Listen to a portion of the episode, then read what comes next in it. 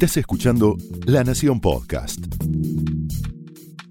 A continuación, el análisis económico de José del Río en Mesa Chica.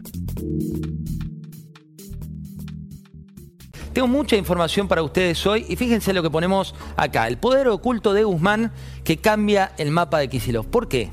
El gobernador de la provincia, Axel Kisilov, ustedes lo ven, dispara una y otra vez contra el gobierno nacional. El ministro de Desarrollo Social, Cuervo Larroque, ha dicho que el ministro de Economía, Martín Guzmán, está construyendo, eh, construyendo la derrota y que lo quiere afuera del gobierno. Lo acusa de una ortodoxia ineficaz. Algo similar dijo Sergio Ferni, lo viste en la cornisa. Su ministro de Seguridad asegura que el presidente de la Nación, fíjate, se está haciendo un golpe a sí mismo, que no es un líder nacional. Llegó a decir también que su gabinete estila odio hacia el espacio que los encumbró.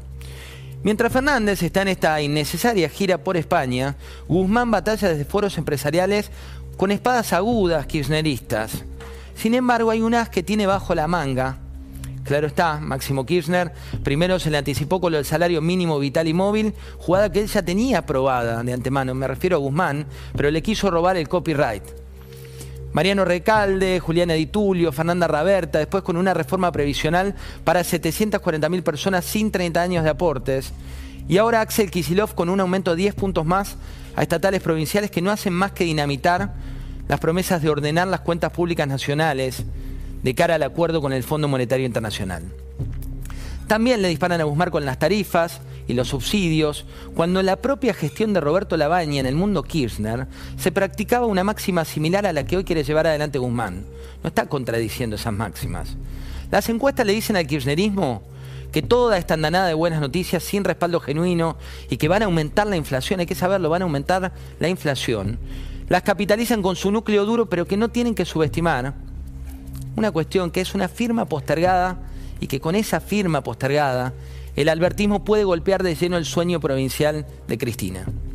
Este bastión, que tiene el 36% del electorado argentino, depende de forma excluyente de una ayuda presidencial. ¿Ustedes se acuerdan de las batallas que libraba Daniel Scioli cuando era gobernador de la provincia de Buenos Aires, con la dama, con Cristina Fernández de Kirchner? Con Lorenzino, con Axel Kisilov, cuando no le liberaban fondos para los sueldos estatales. ¿Se acuerdan la triste pedrada que se comió en su momento Silvina Batakis? Bueno, en ese momento CFK le dijo al gobernador de la provincia quién estaba al frente del Poder Ejecutivo y le hizo saber que ella firmaba, que ella era la dueña de la billetera. El propio Kisilov tuvo en su momento la lapicera y pisó todos los pagos. También quedaron atrás las batallas entre la ex gobernadora Vidal con Baradel, ¿se acuerdan también?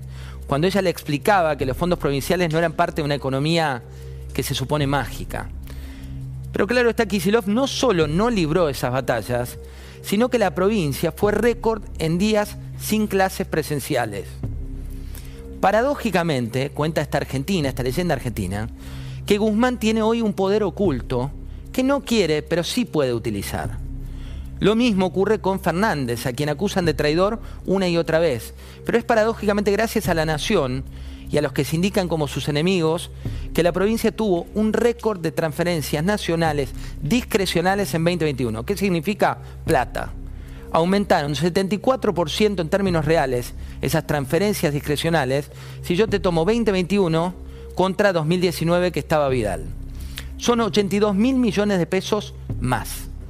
Un dato más de quien supone su enemigo el gobierno nacional por parte de Kisilov. Dice la Hieral de la Fundación Mediterránea que Buenos Aires, la provincia, tuvo el 24,4% de las transferencias totales de nación. Esto es Alberto Guzmán a la provincia de Buenos Aires. Muy lejos de Córdoba, de Santa Fe, de Chaco, de Entre Ríos, de Tucumán. Tucumán tuvo el 4,2%. Todo el resto tuvo menos del 4%. ¿De qué se queja en este caso Kisilov? A su vez, a Kisilov se lo escucha criticar el tema de endeudamiento una y otra vez a nivel nacional, a nivel provincial. ¿Y qué pasa en la provincia? Hoy tiene una deuda de 11.355 millones de dólares. En 2019, cuando termina Vidal, estaba en 10.913 millones de dólares. Estos son datos que da el equipo de economistas de Juntos por el Cambio. A su vez, la ideología también mete la cola. Y te dejo un último dato. Toma nota, ¿eh? Mira esto. Entre 2019 y 2021, crece el gasto, inversión salarial docente por parte de Kisilov un 5% real. Pero la inseguridad en la provincia y el gasto en seguridad, en pago a policías, en el mismo periodo, cae un 28% real. Sí, la ideología mete la cola. Lo mismo en las jubilaciones, acusan de un ajuste y demás, cae un 3% real. Y por último, sin embargo, los desvelos, esos desvelos que estás viendo hoy que tiene el gobernador y también que tiene en este caso el kirchnerismo, van contra ¿Contra quién? Contra el gobierno nacional. El equipo ataca y están dirigidos al ministro de Economía Nacional, que por el momento no actúa como podría. Inclusive tiene que negociar, fíjate esto, intereses del 9% anual que dejó de herencia el Club de París con una gestión, sí, la del delfín de Cristina. Esto fue el análisis económico de José del Río en Mesa Chica, un podcast exclusivo de la Nación. Escucha todos los programas de La Nación Podcast en www.lanacion.com.ar. Suscríbete para no perderte ningún episodio. Estamos en Spotify, Apple Podcast, Google Podcast y en tu reproductor de podcast favorito. Seguí escuchando La Nación Podcast.